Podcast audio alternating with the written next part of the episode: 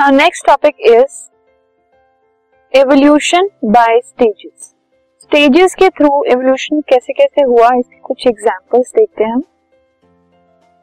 Complex organisms are develop from simpler organism simple organism से complex organism develop होते हैं और इस डेवलपमेंट में बहुत जेनरेशन बहुत टाइम लगता है और ये स्लोली एंड ग्रेजुअली पॉसिबल हो पाता है।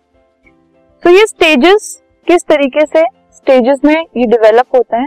लेट अस सी फ़र्स्ट है evolution of eyes the eyes of planaria are develop gradually जो प्लेनेरिया है, उसकी जो आईज हैं, वो ग्रेजुअली डेवलप होती हैं कॉम्प्लेक्स ऑर्गन के अंदर इन हायर एनिमल्स जो प्लेनेरिया है, उसकी जो आईज हैं, वो सिर्फ़ डार्क स्पॉट्स हैं. ठीक है? अब जैसे जैसे now this is a planaria अब इसके अंदर जो आईज हैं, वो बहुत ही डार्क स्पॉट्स सिर्फ़ छोटे छोटे स्पॉट्स हैं। ठीक है? अब इस प्लेनेरिया से जो हायर एनिमल्स होते हैं, उसमें जो आईज हैं, वो ज़्यादा डेवलप्ड है। हमारी ह्यूमन बींग्स की आईज ज़्यादा डेवलप्ड है। तो ऐसे ही स्टेजेस में जैसे जैसे ऑर्गेनिज्म सिंपल से कॉम्प्लेक्स हो जाता है ऑर्गन्स भी डेवलप हो जाते हैं। नेक्स्ट है evolution of feathers feathers were first develop in dinosaur सबसे पहले फेदर्स जो डेवलप हुए थे, वो डायनासोर्स में हुए थे। और इनका यूज़ था कोल्ड से अपने आप को प्रोटेक्ट करना। बाद में बर्ड्स के अंदर भी फेदर्स डेवलप हुए और अल्टीमेटली उनको फ्लाइंग के लिए उन्होंने यूज़ किया। सो फेदर्स धीरे धीरे स्टेजेस में डेवलप हुए। पहले वो सिर्फ़ कोल्ड से प्रोटेक्शन के लिए एनिमल्स को यूज़ किया जाता था। एनिमल्स में उनका यूज़ था। फिर धीरे धीरे डेवलप होकर इवॉल्व होकर बर्ड्स के अंदर वो फ्लाइंग के लिए भी यूज़ होने लगे। Now evolution by artificial selection human अगर ह्यूमंस कुछ इंटरवीन करें, उससे भी एवोल्यूशन हो जाता है। जो ह्यूमंस हैं they cultivated wild cabbage for over 2000 years 2000 years तक वाइल्ड कैबेज को कल्टीवेट किया गया ह्यूमंस की वजह से और उसकी वजह से अलग अलग वेजिटेबल्स जो हैं वो क्रिएट हुए प्रोड्यूस हुए। तो पहला वेजिटेबल है कैबेज इसकी प्रोडक्शन कैसे हुई?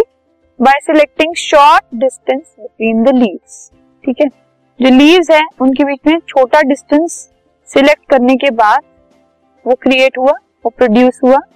तो उसकी वजह से कैबेज की फॉर्मेशन नेक्स्ट है cauliflower by selecting sterile flowers जो फ्लावर्स हैं, वो सिलेक्ट करते टाइम स्टेराइल फ्लावर्स जब सिलेक्ट किए गए तो कॉलीफ्लावर प्रोड्यूस हुआ।